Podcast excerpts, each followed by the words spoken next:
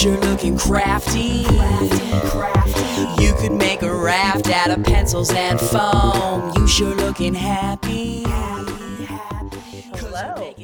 Hi. And welcome to Stitchcraft Podcast. Lucky number 28.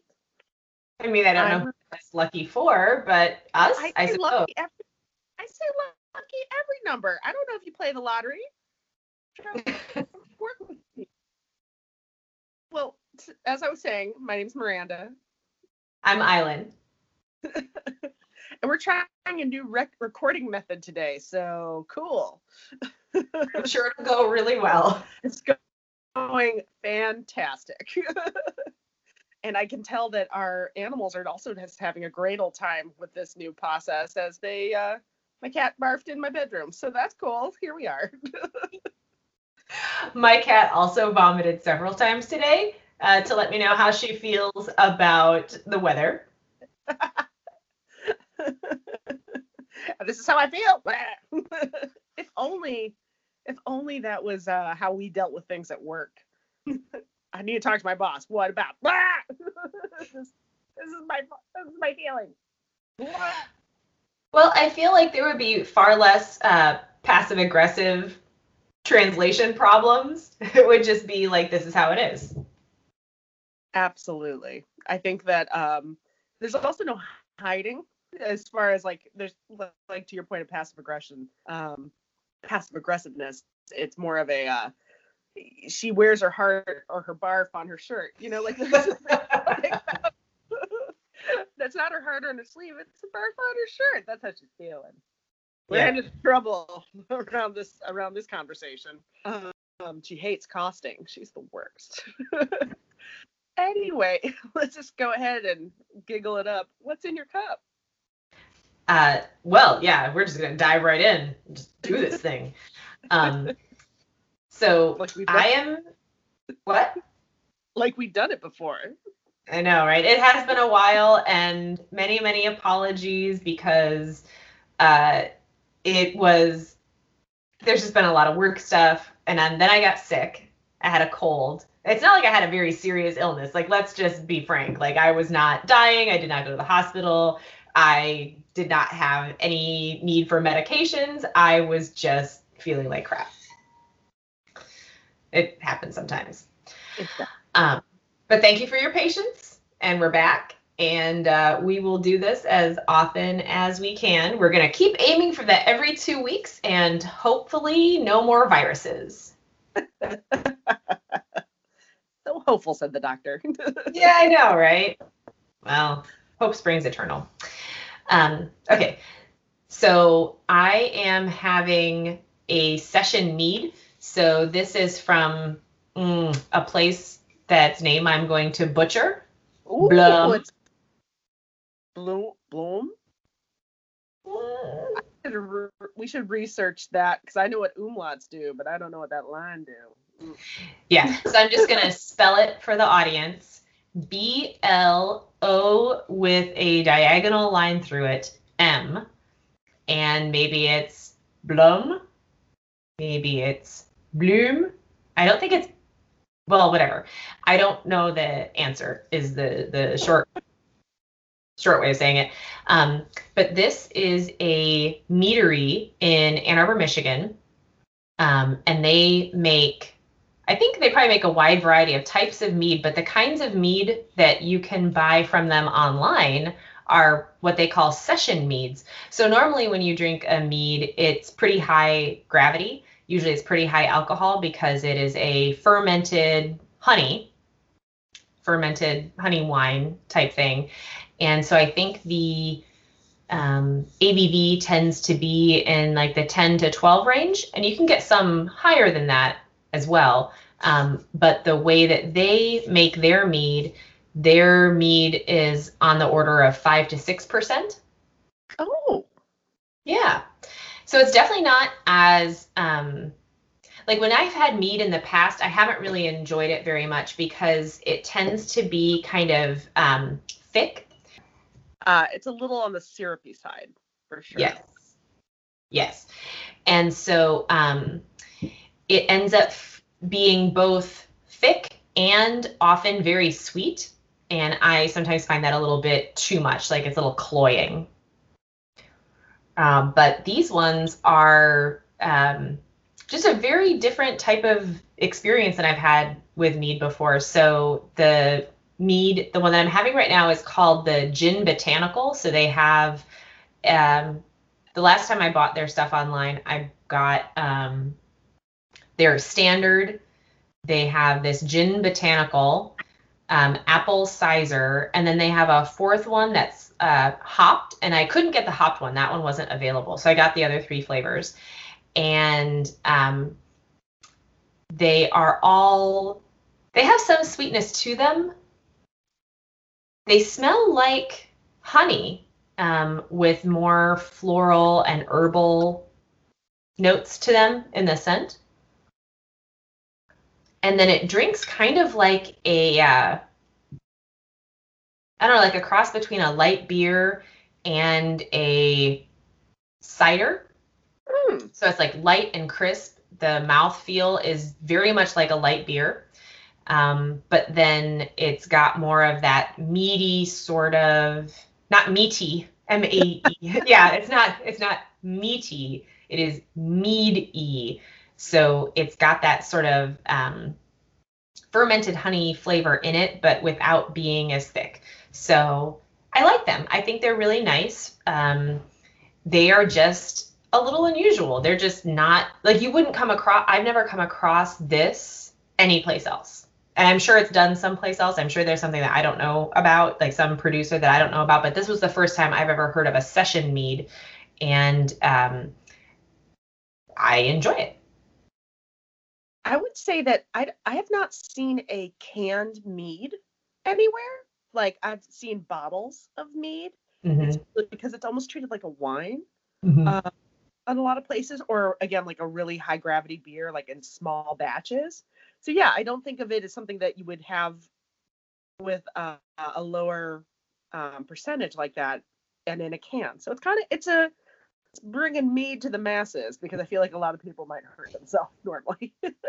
Yeah. So yeah, the other thing I would say about this is um, they have a tasting room in Ann Arbor, which I haven't had a chance to go to, so I don't know what it's like. But I've had several friends um, who have been there and really like it. Um, and they're let's see here the description on this particular one. So this is like I said, it's the Gin Botanical and it's called Season Two. So I'm assuming that they had several batches that they made of different flavors. So like the first one might have been their standard, and the second one was the Gin Botanical, and so on from there. Um, and so on their can, it tells you um, what they think you might get out of it. Their tasting notes. So this one says tropical fruit and grass, breezy.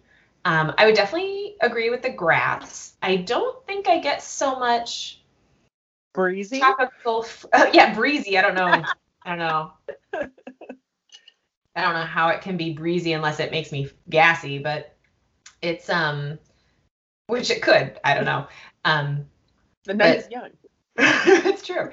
Um, but yeah, as far as tropical fruit goes, I'm not really getting like mango, papaya, dragon fruit, jackfruit. I'm not getting that kind of thing from it, but you know, maybe when I if maybe if I were to drink it with a bunch of other meads, I would get those notes from it, but just straight I'm not. Grass definitely, which I like. I really like herbal um, grassy mineral flavors and things.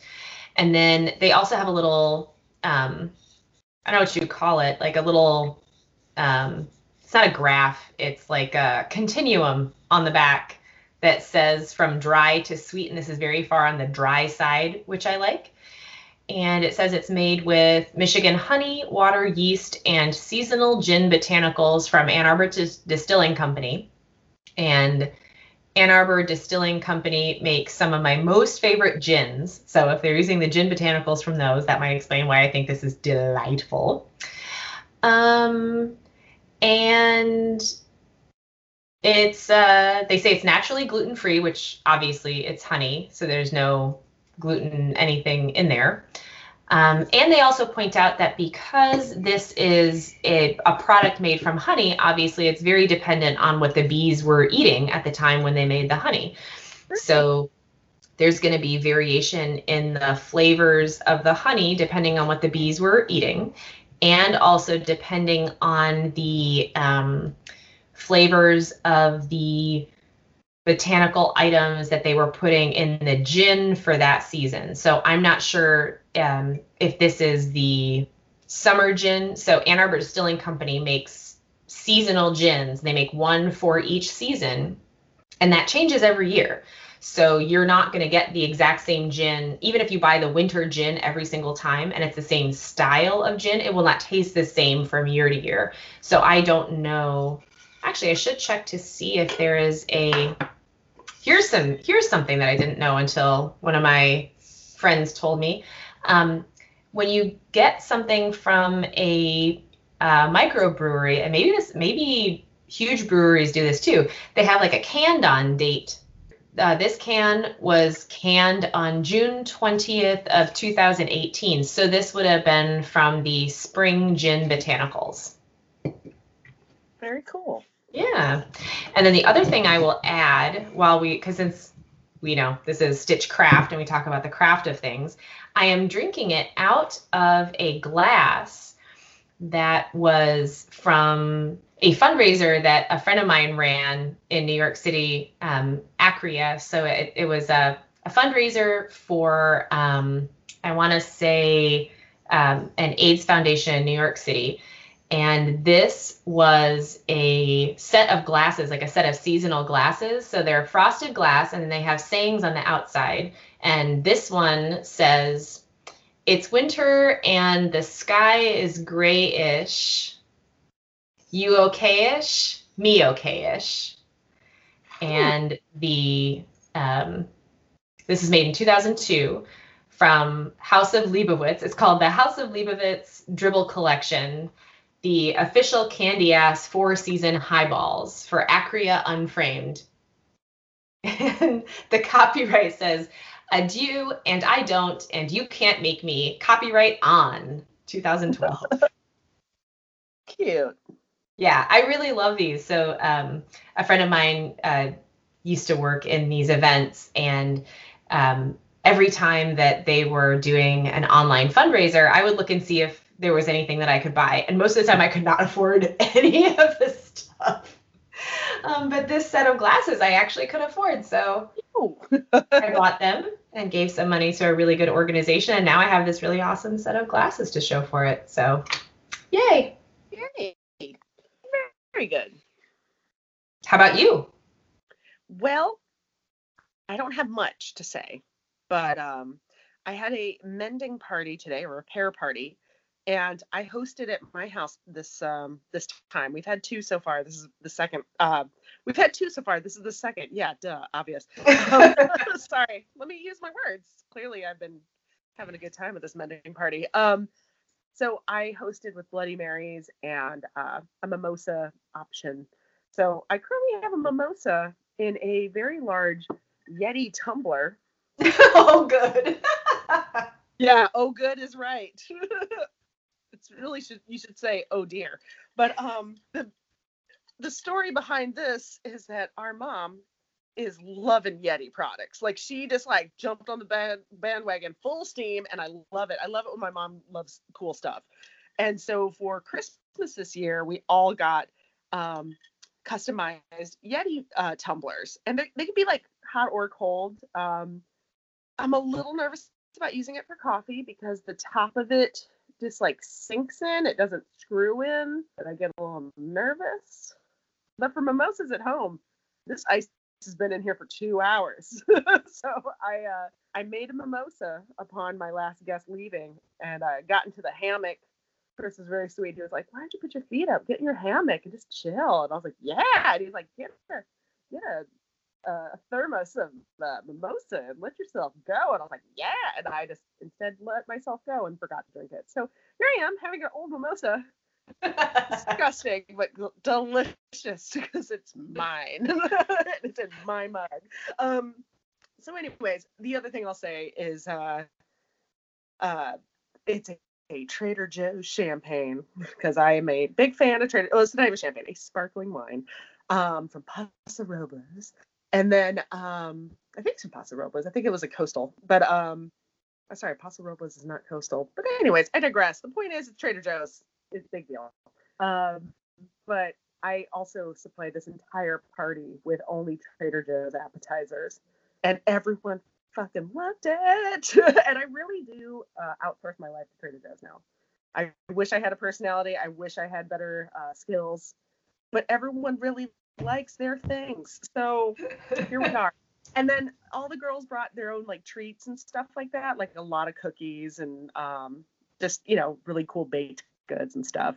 But uh, yeah, everyone's like, "Oh my god, did you make these really fancy pigs in a blanket?" I was like, "No." Oh. did you make this quiche? No. Joe's. Did I do anything? No. Trader Joe's. It's literally it's it's all Trader Joe's. But anyways, that is my story. That is what's not so much in my cup, but what's happened today, and why I'm at this point of having a mimosa and a giant Yeti tumbler. So I'm sure you can hear the uh, Tink, the tink, tink, dance. tink. Right. but uh, anyway, so yeah, that's what's in my cup. What you Well, I'm working on? curious. Well, I Oh. wanted to hear from you about your repair party because I thought that sounded really cool. Well, and I think it's kind of happening more. I kind of just thought it was a cool idea, like in my head. But as I've, um, I work in the fashion industry and I work for, you know, some a big brand, so it's uh, it's interesting what I get to hear in the grapevine. And I guess repair parties are out there already, and I didn't know that. I kind of was just like, I'm all, you know, this is just something I want to do, and because you know I'm not the best knitter, so getting together and having a knitting circle is is is okay for me, but I don't always have a project. I have a lot of other things to do. So um, the mending party went really well. Um, a friend brought a shirt that she'd been working on, and she just needed to finish her sleeves and her collar. She was working on her um, hems and stuff, and then she had us all help pick out buttons for it. So she like, she's brought her sewing machine twice. She ain't messing around That's called her one of her Kenmores up the stairs today. Which, by the way, I didn't know this that when you're carrying a sewing machine, carry it with your arm through a sup- under the support arm. And she was, I was like, "Don't you have a case for that?" She was like, "No, I just carry it like this." I was like, "Okay, you're strong." All right. Just hoss that up the stairs, no problem. Yeah, she did it. I was impressed. Um, and then uh, my friend Heidi, she is taking a tablecloth from her grandmother um, that was seldomly used, but it was beautifully appliqued by her. Like the leaves and the flowers on it are all pieces of fabric that were just teeny tiny applique. It was so beautiful. And she's currently quilting it into a blanket to have on her couch. I thought that was super cool. So I have a photo of that I'll share. Um, Emily, uh, a good friend of mine, uh, came and she didn't bring a, a craft, but she knew that I had Valentine making supplies set up. So she got to work. She got all of her Valentines made for her sons, um, you know, doctors and uh, teachers and, you know, things like that for the daycare. So she was really good. And then after everyone finished up their activities, we kind of all just made Valentines together, which was really nice because it's our favorite holiday. But um, and then I I think what I worked on, my friend uh, Delisa showed up and she brought stuff to make her Valentines with, but she's also like, oh man, I, you know, can I talk to you guys about my coat? I have a big hole in my coat, and I was like, now's the time. And I, I was like, I had like maybe two Bloody Marys. I was like, yeah, bring it in, let's do this. And my friend Sarah, Sarah was not uh, as excited as I was, and she was like, "We'll figure it out." And I was like, "Oh, oh, we are okay. Like this is really happening." And I've actually never worked on a winter coat before, but we were able to help her um, just tack it down, you know, because she should take it to a, a real tailor who can open up seams, replace things. But it, you know, winter coats are tough, and Mhm. her spot it just like popped open. It was just poor sewing, um, and it was a really nice coat. So you're just like, man, this is your only coat you ha- have, and it's Minnesota. You need it. So I was lucky that I was. Uh, it was such a small hole that I could still just hand sew it down. I did a blind stitch on it, but she got to leave without a hole in her coat. So That's pretty great. Yeah. Did I tell you what happened to my winter coat? uh, the blue one. Yeah, I don't think we discussed it on the podcast, but Uh, Yeah. My winter coat died an inglorious death. It's very small. Like the way that it died was very small. It's uh, probably something that a lot of people wouldn't notice if they were looking at me. But if it were your coat, you would notice. So I had a, I still have it because I cannot bring myself to part with it. Um, I have this this cobalt blue coat that um it was it's like a wool boiled wool coat that has a funnel collar that you can fold down or lift up and a flare skirt on it. So it's not a super big flare so it doesn't look um it doesn't stand out for your body hugely.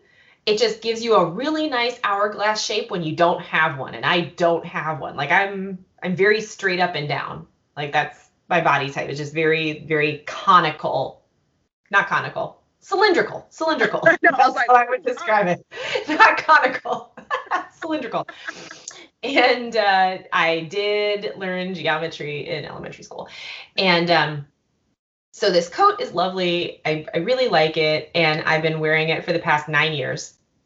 This is your first clue, listeners. Nine years. She wore a wool coat. Continue. Sure did. And I would have worn it for another nine, except. So I've noticed that over the last like two or three years, so I wear a backpack or uh, a messenger bag. And over particularly my left shoulder, because that's where the messenger bag was. But now that I have a backpack, it was starting to be on both shoulders. Um, it was getting threadbare. And most people wouldn't notice it, except that the base, um, the the warp and weft fibers that were holding it together were black, not blue. so you could totally see that the boiled wool was just like leaving for the afterlife. Like it was not staying with me. Just giving up the ghost. It was, It was. It was. So I pointed out to, you know, you and a couple other people who would understand what I was saying that it was getting threadbare. Like my coat was getting threadbare. That's not a thing that happens Yeah. to most most people's clothing, it, yeah. Very rare. Threadbare happened in like the 1800s. It doesn't really happen. Because Island, you got one coat for your life. I know. Like, you got one coat at 18 and you better stick with it. Yeah. Yeah. So I I had worn the coat to the point of being threadbare, but because of the colors, people who didn't do um, stitch work didn't really no- didn't notice. Like literally nobody noticed. Nobody ever looked at me and was like, "Oh, that coat looks funny." Like they just see a bright blue coat. Um, until one day I was sitting on the bus and I looked down and I saw that my cuff um, had a thread hanging from it, and I was like, "Oh, well, things really are starting to get tough, aren't they?" So I pulled the thread out, and that led me to take a real good look at the cuffs. Both cuffs had worn through completely, like straight up holes in my cuff because I had worn the coat so much. I hadn't even noticed that not only was the cuff threadbare, it no longer even had fabric. Like fabric gone. It might as well have been two pieces of fabric. One was your sleeve, one was the inside of your cuff. And someone was probably like, you should probably stitch that down. But good luck, it's vapor. I guarantee that, thread- yeah. that fiber was vapor at that point. Like anytime anytime someone wears something that far, it's gone. It's Yeah, there wasn't anything like my thought. I was like, oh, maybe I could darn it. You can only darn what has What- sufficient integrity to hold the stitches that you're gonna darn. Yeah. So uh, I had to buy a new coat. And like I said, I haven't gotten rid of this old one because I love the shape so much that I'm considering trying to find a tailor who can use it as a pattern for making a new coat for me because I, I spent a bunch of time trying to find a coat that had that shape and I just I didn't have any luck. So, so that's my winter coat story. And of course did this in January, obviously. just in time for the polar vortex. Cool. Did have a new coat in time for the polar vortex and then the Merrell boots that my friend Hannah had given me as hand-me-downs after she finished law school in Michigan like I don't even know, 3 4 years ago. I popped the zipper on those. Those had, those were probably 10 years old. A great segue to zero waste ideas. But Oh um. I mean, what are you? So what are you, what are you doing about your boots? There's nothing I can do. When did they pop the zipper? I saw you a couple weeks ago. You were wearing your Chelsea's. Is that what's going on now? You're wearing those rain boots? No, I? I replaced the boots that I destroyed. But my first thought when I saw that the zipper, um, what had happened was that the teeth of the zipper had separated from the fabric that the Yeah. zip that's part of the zipper, and I was like, oh, I can fix that. Like I'll just stitch around the plastic part to attach attach it back to the fabric. Well, I mean, you shake your head.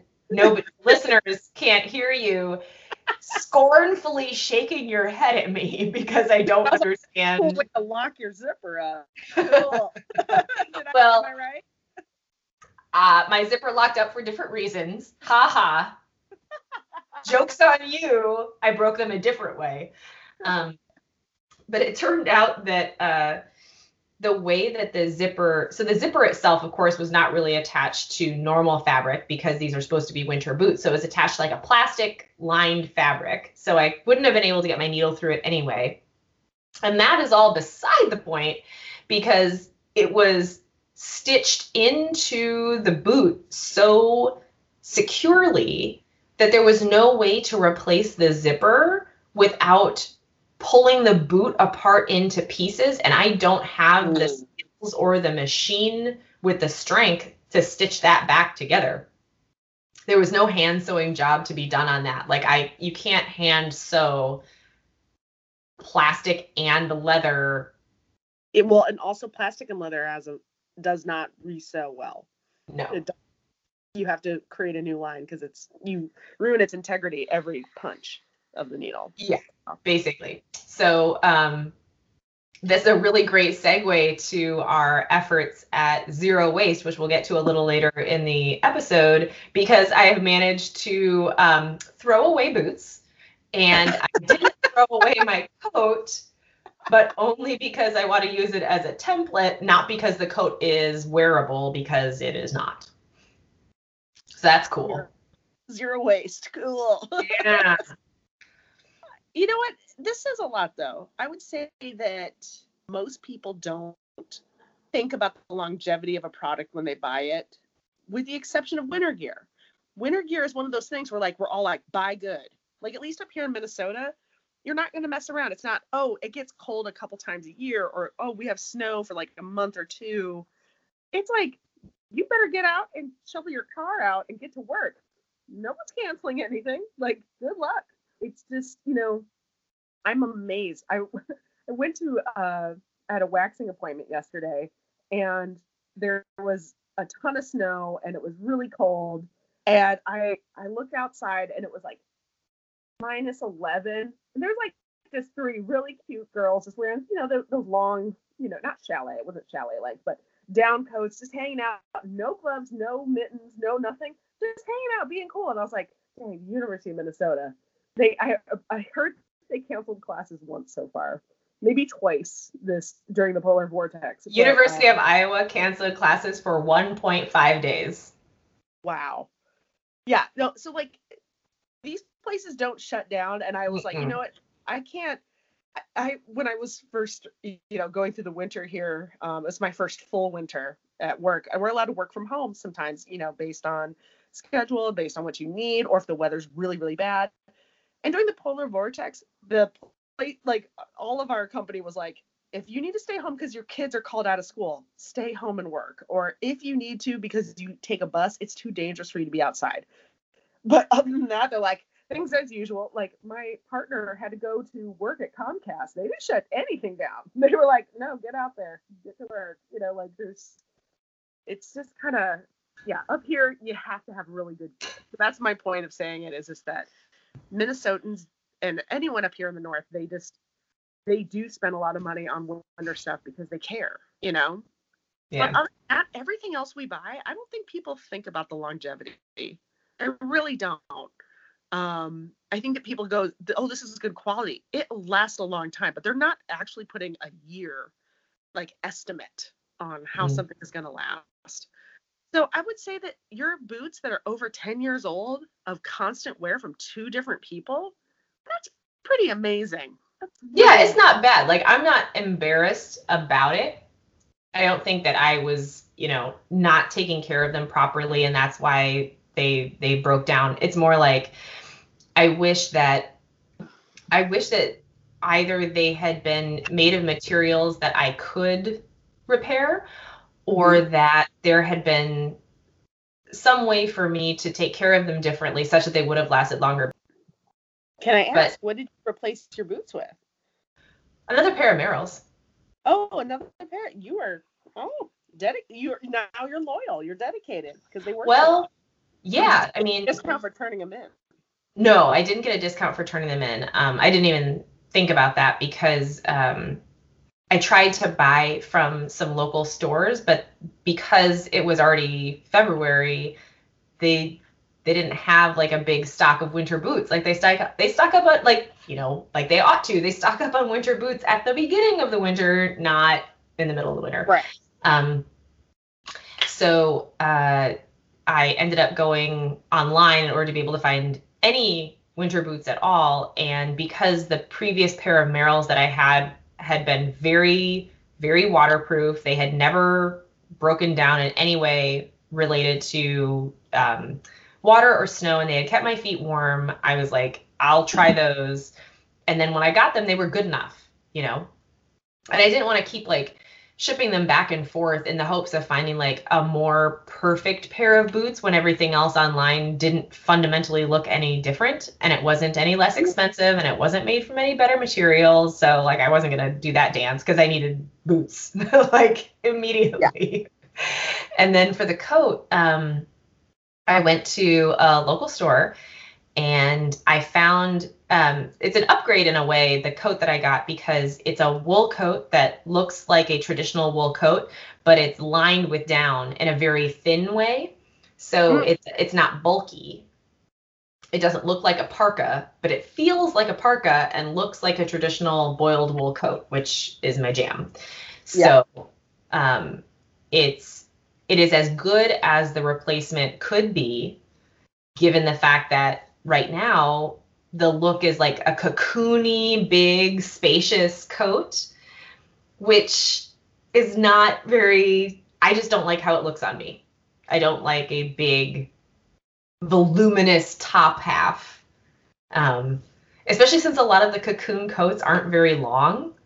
And when it's windy out, I need a long coat. Like I need something that's really gonna protect know- me. But I'm gonna let's have some real talk for a second. Riding the bus. Those big cocoon coats. That ain't for riding the bus. You an asshole if you wear those big things. Because you got to stay in your space. You got to stay Mhm. in your square, your little seat. And I have one coat. I have like two coats. And I'm gonna be real honest with anyone who's listening. I spent eight. Uh, let's see.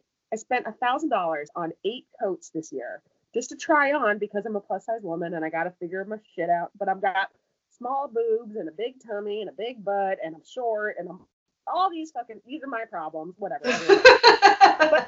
But is I like looked all over to find stuff, but there was no places for me to try stuff on. And I kind of think it's weird that like I can get plus size swimwear, but I can't buy plus size uh jackets that are actually down or like have performance without you you know having to buy them all and then return them all. It sucks. It's totally not what I want to do. I want to go someplace and try stuff on. yeah. But- So in the end, I wound up with two coats. One is like a they call it a sweater, which is like a down. It's a long down coat, but it's really thin, um, and it's good for like minus 15, minus 20. And then I, oh, sorry, I guess it's more like minus 10 or something. And then I have the, as my friend Lisa puts it, the the, the inner uh, biosphere. it's a whole separate micro, you know, climate. yes. She's like, that's what you need when you go out on the lake. And I'm like, I'm not going fishing, but okay. you know, and she, she's joking, but she's like, you need, you need the thing that if someone's like, hey, you want to come and hang out and do this thing at this whatever outside for like a couple hours, you need that coat. So, and I actually totally did one of those things. I went to like the art shanties on, you know, Lake Harriet or something, and I, I stood out there on a lake with a bunch of people. That's what I needed one of those coats. Um, so anyways, I wear I've worn that coat maybe uh maybe like five days in a row for that polar vortex thing. But it's so hot and so big that when I wear it inside the house, I beads of sweat down my face. Like I'm really like I'm dying. I'm so dying. We don't keep our house like all that hot because it's just not our way. But like I'm just like beads of sweat dripping down my face. I'm getting all huffy and puffy. I have a, a hat on that's beautiful and made out of wool that you've made for me, and I'm ripping it off, putting, shoving it in my pocket, and then wandering out into the, the polar vortex. But that thing is so big that when I sit down, good luck sitting next to me. I had to loosen the straps on my backpack to get over my fucking arms. And the hood is so deep because hoods being deep are like the thing right now. But this hood has got fur, fake fur on it because fur apparently helps keep snow out. I've learned this now. it does. It does. And now I got boots with It's like eyelashes for your whole head. It's amazing. exactly. Exactly. Um, but anyways, this hood is so big and deep. I look like death coming. like it's just it's the most ridiculous coat. Am I warm? Sure. But is it comfortable? No. It's heavier. It's pounds heavier. And I just want I just pray for the moment that it rises back up to like five degrees and then I can put my regular lightweight down coat on. Because that's all I want. I just want the one that's real close to my body and then I can like walk around Target and not sweat to death and still get in my car and sit in on a bus and but that's that's commute talk. Like when you got those, those big fashionable coats, I see your privilege. I see it. I see it right clear. the rest of us, we ain't wearing that. well, in fairness, the deep hood is not about privilege. It's about people who have heads that are the size of mine. So my coat also has theoretically a deep hood. It fits me just right because my head is so fucking large.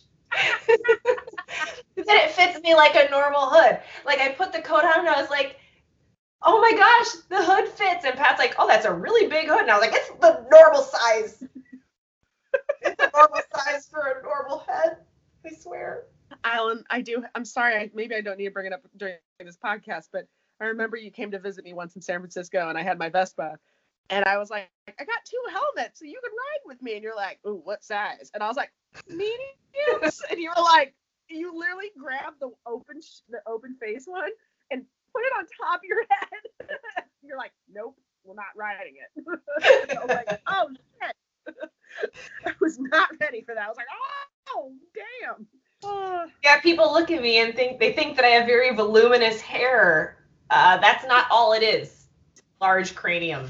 It's a large cranium. Uh, does anyone? ah, You know, I'm sorry. We're we're we're now turning this into a personal phone call over podcast. But, anyways, I digress. I think that you've done a really good job with your boots and with your coat.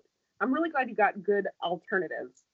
I don't beat yourself up for not being able to fix those zippers. That thing was those boots were made to not break down.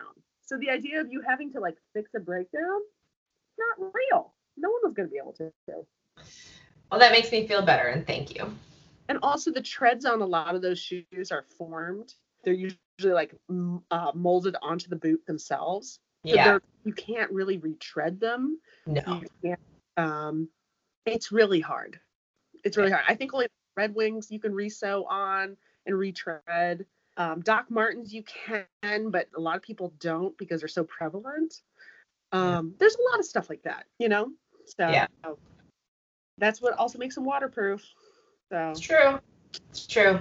So I we had started this conversation by my asking you what you were working on, and you had mentioned your repair party, which was awesome, and you mentioned your Valentine's.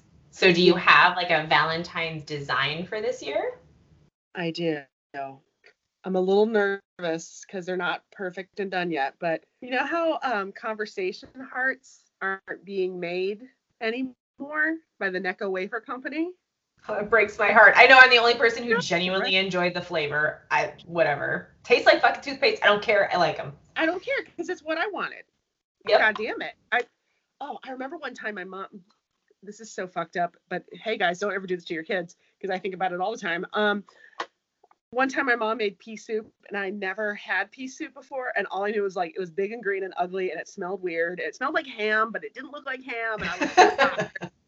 So bothered. And we, meanwhile, we had gone to Sam's Club to buy some stuff and I saw a giant box of uh, conversation hearts. And I kept sneaking a few. I wasn't waiting to like give them to my classmates. I kept like sneaking a few, like mm, yum yum yum yum. And mom punished me for not eating the the split pea soup. She was like, "Cool, you can just have conversation hearts." And I was like, "But I want to eat something else." And she was like, "Too bad." And I was just like, "Oh!" Like she made me eat like all of it was available to me that night with conversation hearts. So I made myself sick eating conversation hearts. I, I, it's also because I wanted to. She let me have exactly what I wanted. I but the point was that I was terrified of this uh this split pea soup. Sorry, mom, I totally eat split pea soup now. But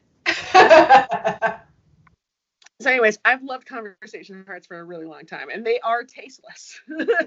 and they are like fat Necco wafers, which is not everyone's jam, but they're my jam. Okay. Yeah, my jam. Yeah. So um, I'm making conversation hearts. I have a bunch out in the other room. These are like my first batch, but um, I'm doing a lot of alternative ones. Like this They're adorable. I love them. What are they made out of?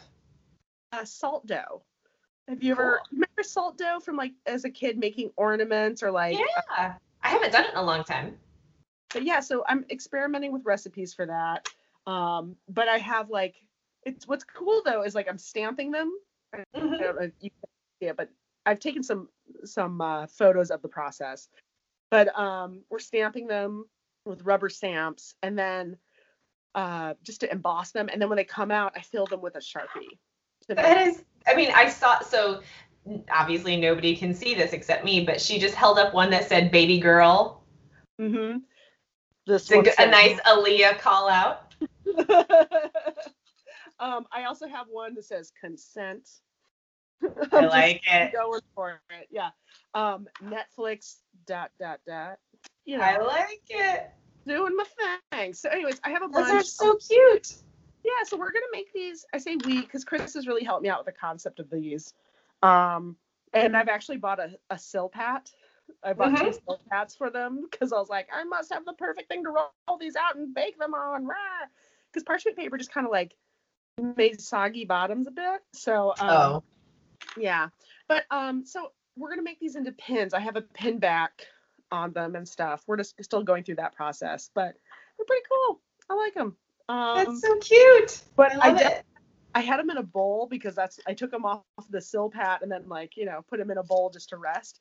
And a couple of my friends who were over today were like, "We definitely thought those were cookies. Glad we didn't go for it." And I was like, "Yeah, those are gonna take your teeth right out." Like, I mean, people can hear this, but yeah, that's gonna hurt your teeth. like, don't do that. Um, so that's, that's the game plan for this year. But it's been fun coming up with phrases that I think are, you know, worthy. But you also have to make sure that you're not like harassing people. So I have to be really kind of careful. But I have a lot of like pizza, cats, dogs, books, wine, um, just like funny things that people want to wear, kind of thing. But um, That's awesome. Chris is funny though. He put on his just ask, and I'm like, oh, Oh. and then he wanted to do Netflix and dot dot dot, and I was like, all right.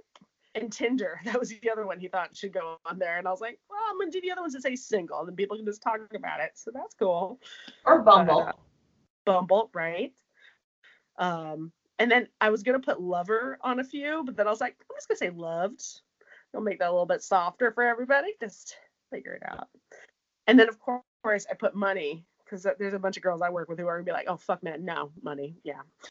And uh, it's a Cardi B Gosh, reference. did you see there's a well there's yeah there's the Cardi B. And then also um Lizzo just posted today I think she was reposting from somebody but maybe it was a family member of hers or a friend of hers. But there was a little girl that was saying that she wanted um I think she said she wanted money and Cheetos. And I was like yes That's that is a valid Valentine's Day request. Money and Cheetos money and she Yeah.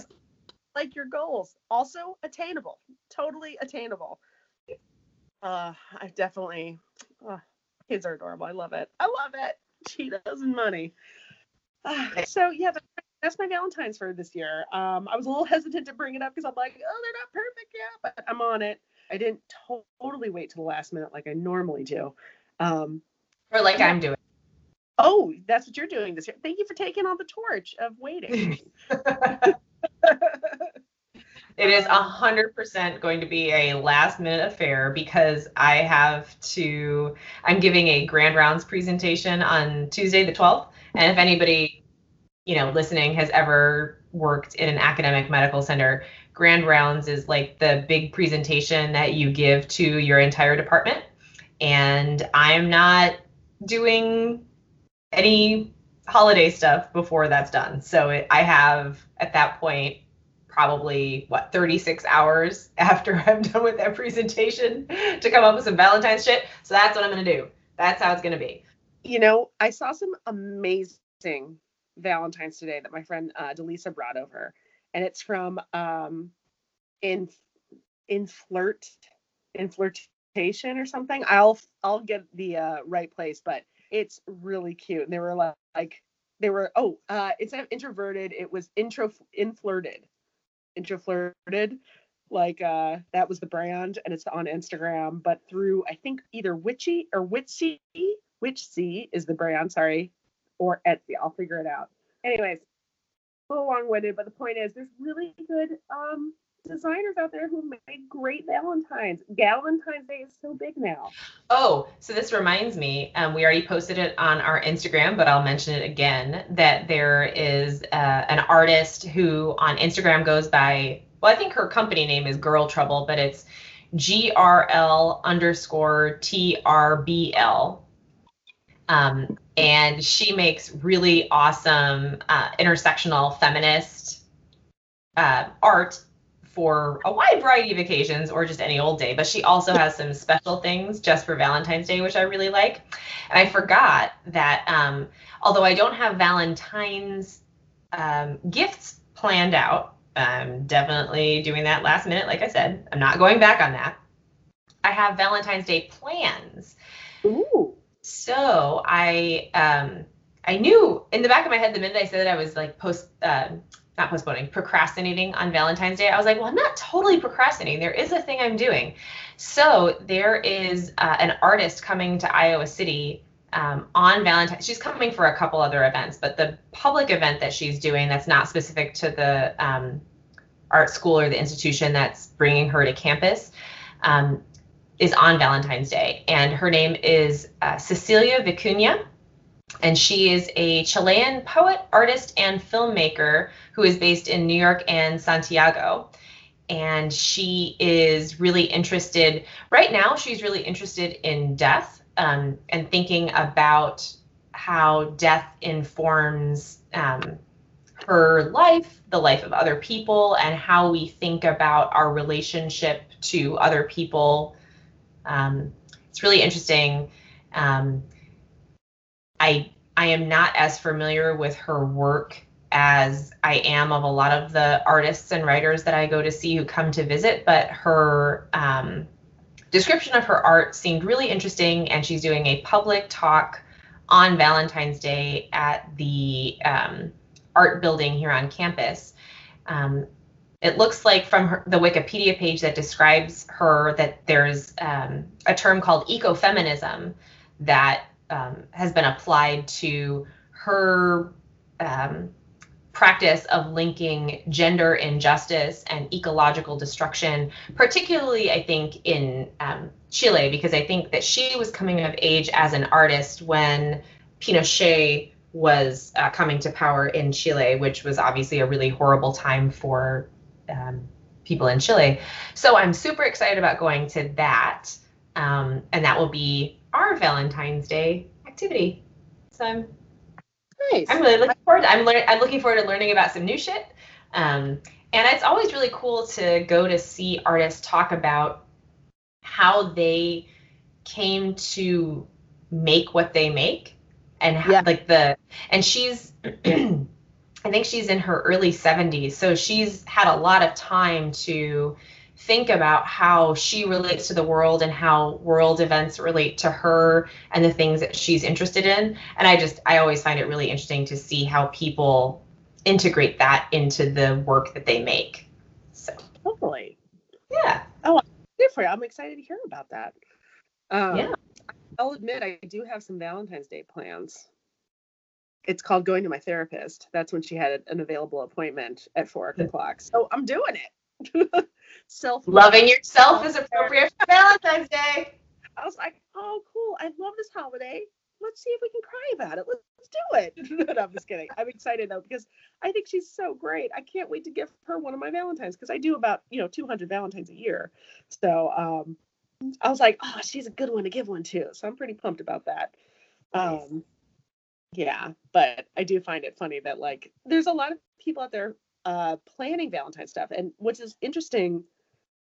I read a report um, a few days ago that said that less people are going to be celebrating Valentine's Day, but those who are celebrating are spending like twice, maybe even three times as much than they normally do.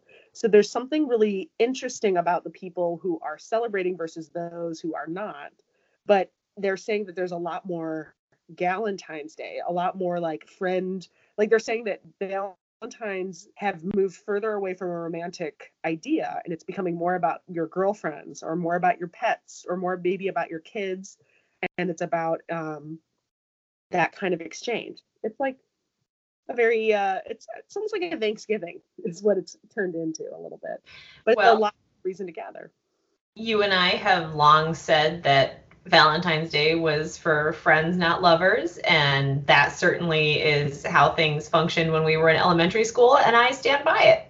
It's it's a good time to think about showing affection and respect and you just being thoughtful about the people who are around you and showing them that you see them. I think that's wonderful. And I feel like not everyone feels comfortable giving something out to Yeah. somebody to be like, hey, I really appreciate you. You're great. But Valentine's Day makes it a little bit easier of a pill to swallow. Everyone's got heightened emotions.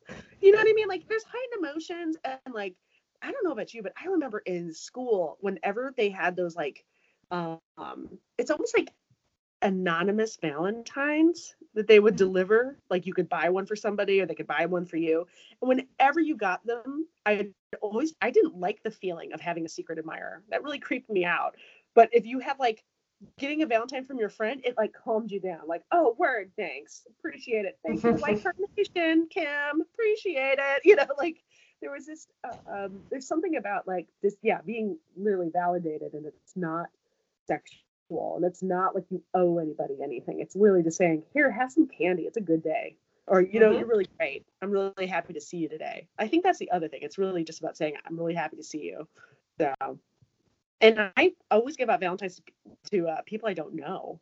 That's another big thing. And i i did uh the heart uh the felt heart pins last year and that one was like gangbusters. People came up to me out of nowhere. And they're like hi i don't know you. Can i have one? And i was like sure. Okay. You know but it's it helps. It helps break the ice a bit so um I realize that we're talking a whole bunch about a lot of stuff, and we haven't gotten into the works in progress. But I guess we can also we can move in and around that if you wanted to talk about stuff. What you what you working on though, or what are you excited about? Oh, I'll I will keep it brief. So I finished the very first of my feminist icon cross stitch projects. I saw. Oh, I posted on Instagram. looking It's good. Frida Kahlo.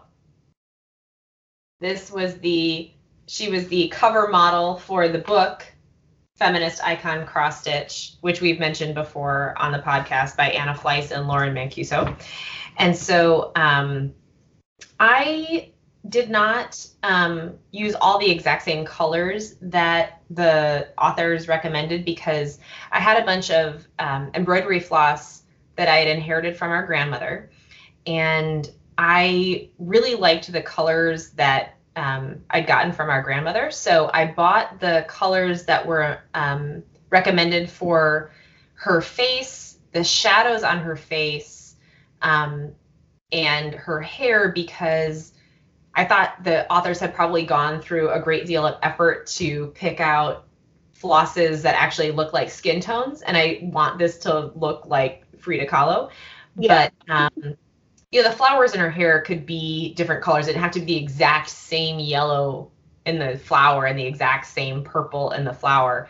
So I used colors that I'd gotten from our grandmother for the flowers in her hair and for her lips um, and for her name embroidered at the bottom because they had had like a sort of can- candy apple red that they had picked for those, but I had sort of a deep raspberry and I thought that would be fine.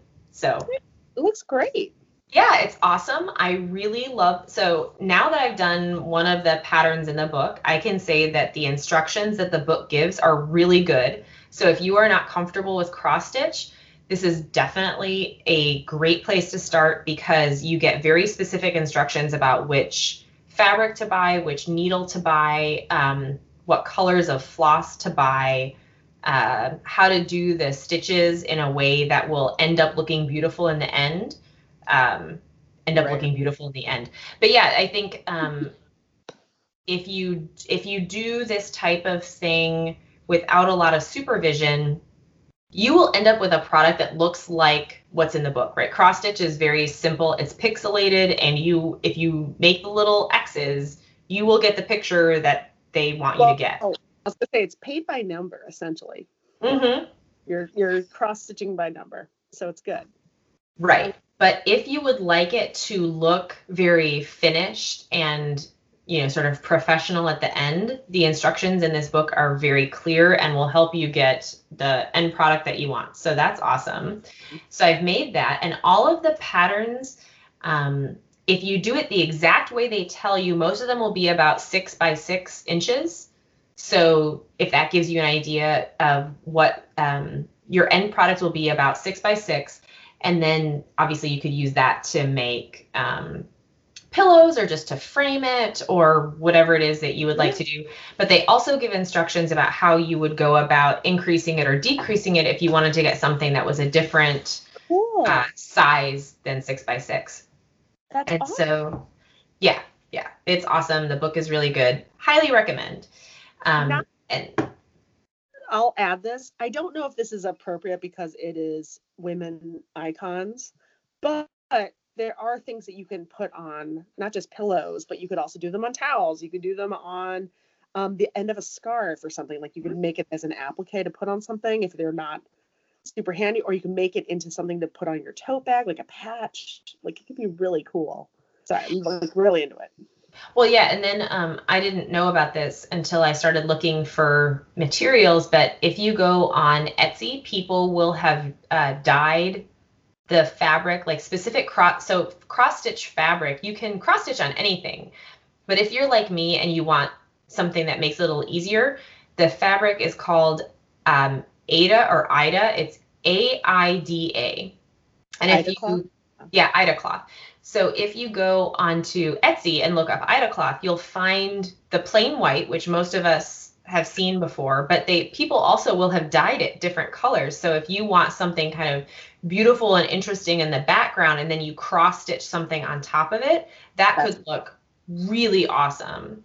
Um, Well- and you can get Aida fabric that is of different fineness. So the one that I got is a very stiff fabric because I wanted it to have a lot of structure because I'm not very good at this. But if you had a really fine fabric, then um, it would be more easy to fold and move and it would look more like, you know, typical clothing fabric. Well, and I would say like um I think Aida cloth is or Ada cloth, whatever it's called. Um, you can get in white and black, pretty standard. Black is pretty standard as well. It's just really hard to see, so you need a really bright light. So any color you get, get a bright light to be able to visualize it, to see the holes better. Yes. Yeah. It's kind of like knitting with a dark fiber, you know. Same. Yeah, I was gonna say, um, black, like pure black fabric is not for beginners. Even if you get like a heathered fabric or a very dark charcoal or a very dark brown, that will be much easier. But somehow, like a a pure black is just, especially if it's like regular Aida fabric is um, matte, so it's got no sheen to it. And so it's not going to reflect any light back to you to tell your eyes what you're supposed to be doing. So that is not for beginners. Um, and so then just to wrap up quick, the next one that I've picked out to do from the book specifically is uh, Sojourner Truth. Oh, nice. And I don't know if you can tell, but there are a couple things about the Sojourner Truth one that are particularly engaging for this time of year. So, number one, obviously, um, Sojourner Truth is a really, really famous woman, a really famous historic figure. And the fact that it's Black History Month means that, you know, a lot of young kids are learning about her right now. But just from a design perspective, the the colors that they chose for this particular uh, design are just beautiful, like late winter colors. Like it's um, a really there's like a beautiful gray and peach and steel blue and um, sort of light coral that are all part of the design that just are this it just is it's just like a beautiful sort of tone on tone portrait um, which i think is just lovely so there are many reasons to be excited about this particular design um, and i'm really looking forward to it Nice. yeah Very good. yeah so shall we move on to our gold stars Um, we sure can. Yes. Do you want me to start? uh, either of us could start what do you prefer I'll I'll go because I'm all right really pumped about this and I didn't tell you about this at all. Oh it's a surprise It's a surprise. So I have a really good friend who I met in Hong Kong when I lived there. Um, her name's Eileen, and she and I've remained friends no matter where we are, where we live. She's great. And Eileen, you and I both went to her wedding to Ed um, last year, uh, beginning of January, where I straight up, I swear to God, fractured my foot from dancing all night. But I also want to say, hold on, do I have the note here? Oh, I don't have it right here. But they sent us a note, a little thank you card, and it said that we are legends. You and I are legends because we know every song. Every song that that guy, that cool DJ played, we knew and we danced to. And anytime they hear those songs again, they're always like, remember the Williams sisters? They knew every word and they danced to every song. Like we couldn't be stopped. We were there till close. We Well, and, and, and we'll just say this right now to anybody listening. If you're ever worried that your wedding is not going to be any fun and nobody's going to go out on the dance floor because people are scared or it's a dry wedding or whatever it is, you just invite us. we're there. We will dance regardless of situation. We can get people. It's true. no, you're. We will get people. We will get them out on the floor. Not worried about your dry wedding. Not worried about your bad music. We're gonna find a way. It's true. there's a way, and I know, guaranteed. I'm gonna, I'm gonna guarantee you to this: 85 to 87 percent chance. You and I know every word to every song. It's a good chance. We're music people, and I don't, and I really mean that. Like this guy tried to stump us. Guess what? I know all them Motown songs. I know all those deep cuts. Try me again. Try me again. Anyway, the point was is that you know Eileen. Many of y'all know Eileen. I think even Eileen listens to this podcast because I know she does. But anyways, um, my gold star goes out to Eileen because she sent me a dried portion of her sourdough starter I know. So she dried out Michelle before she left Hong Kong. And I didn't know that you could do this. But she dried out Michelle and brought it back to her place in Toronto and started her back up. and I got to tell you the joke that she wrote on here. Just like, um, call or text if you have any questions. But also, mine is called Michelle. So can yours be Sasha or Mala? Like, you know, she goes, hi. I was like, ah, you're killing me, of course. so I have I feel like I need to call her Sasha. I feel like I have to. So um I mean, you could call her Malia. I could call her Malia. I said Mala, sorry, Malia. I could call her Malia, but I kind of Sasha Fierce, Sasha. Like I, I feel like I could go with this because it's a little That's bit more. true. Sasha's a little bit of a bigger name, big. Well, I mean, Sasha. Fierce has, you know, a persona as well. Right. I love that. You know, she named hers after Michelle Obama. I love that. but I feel like I can take this to another level. Maybe Sasha Fierce. So when she said Sasha, I was like, oh, that daughter's name is excellent for more than one thing. Um, Yes. anyways, uh, I won't, I won't embarrass myself further with that. But the point is, did she even write Michelle on here? Oh no, she didn't. She just said dried starter. Um, but it's got a little silica pack and everything. But she sent me a sourdough starter, and I feel like that is like the deepest possible friendship that you could possibly do. Like it's really, I really hope to do right by this because it's a really good. I loved her sourdough. I still think about it when I had it in Hong Kong. I oh, we had an amazing. She she made this. uh She made eggs cooked in tomato, and, and we had it with her sourdough. Oh, like shakshuka? kind of like shashuka, yeah. Um, sim very similar. And I was just like, oh my god, this is amazing. And I was just like, you're I don't know anyone else who bakes their own bread in Hong Kong. Most people don't. Most It people was not easy to do because people wouldn't have a kitchen that was large enough necessarily. she just had a larger uh, convection toaster oven and she, and she kept her sourdough starter running all the time the whole amount of years that she was there i think she was there like oh she was there a long time A- anyways the point is that is not normal in hong kong and i love that michelle has joined me here in minnesota so i gotta do right by it but you Do. uh, i'm just so thankful that she sent it to me from toronto so that's all It's That's good. awesome. Yeah. So, anyways, new project on board. I hope I don't fuck this up. But that's my show is Eileen because she is a really good friend, and I'm really excited about it. All right, Gold star.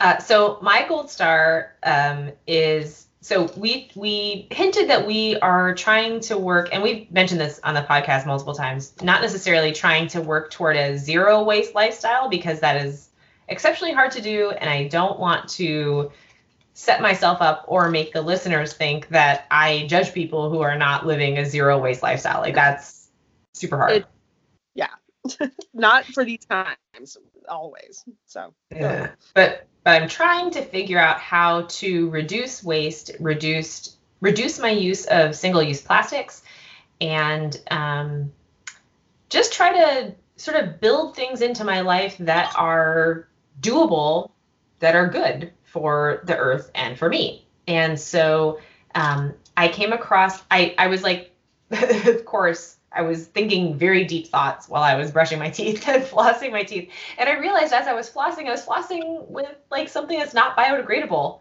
like floss is not biodegradable. Um, most flosses are made with nylon. Um, some are made with polyester, which is kind of scary. Um, and I was like, oh, I just, I wonder, is there a biodegradable floss? So I Googled biodegradable floss and I came across a blog called, um, I think it's called like my zero plastic life or my plastic free life. Anyway, I will link it in the show notes.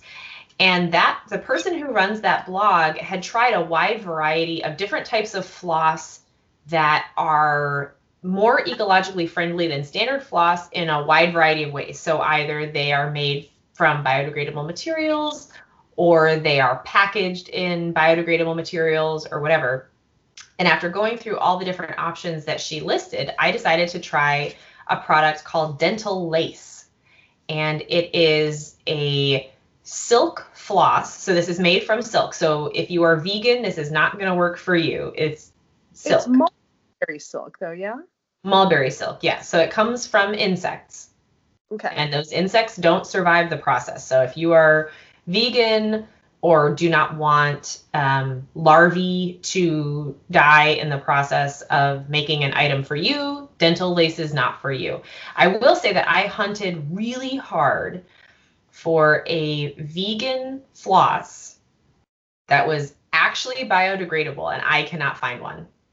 Like this is like one of the things that's really, really hard. So I'm not vegan, but I do appreciate um, people who make an effort to make vegan things because I do um, believe in not testing things on animals that don't need to be tested on animals. And it's just really hard to find stuff that is vegan that is also not made of plastic. Because like a lot of people are sort of like like a lot of companies have gotten around the desire for cruelty-free materials by just replacing everything with synthetic stuff and plastic stuff that is non-biodegradable and it's shitty. Like it's super fucking shitty because I don't think most vegan people want to destroy the earth, right? Like most people who are vegan have made this gigantic life choice and this gigantic life change in an effort to make the world a better place.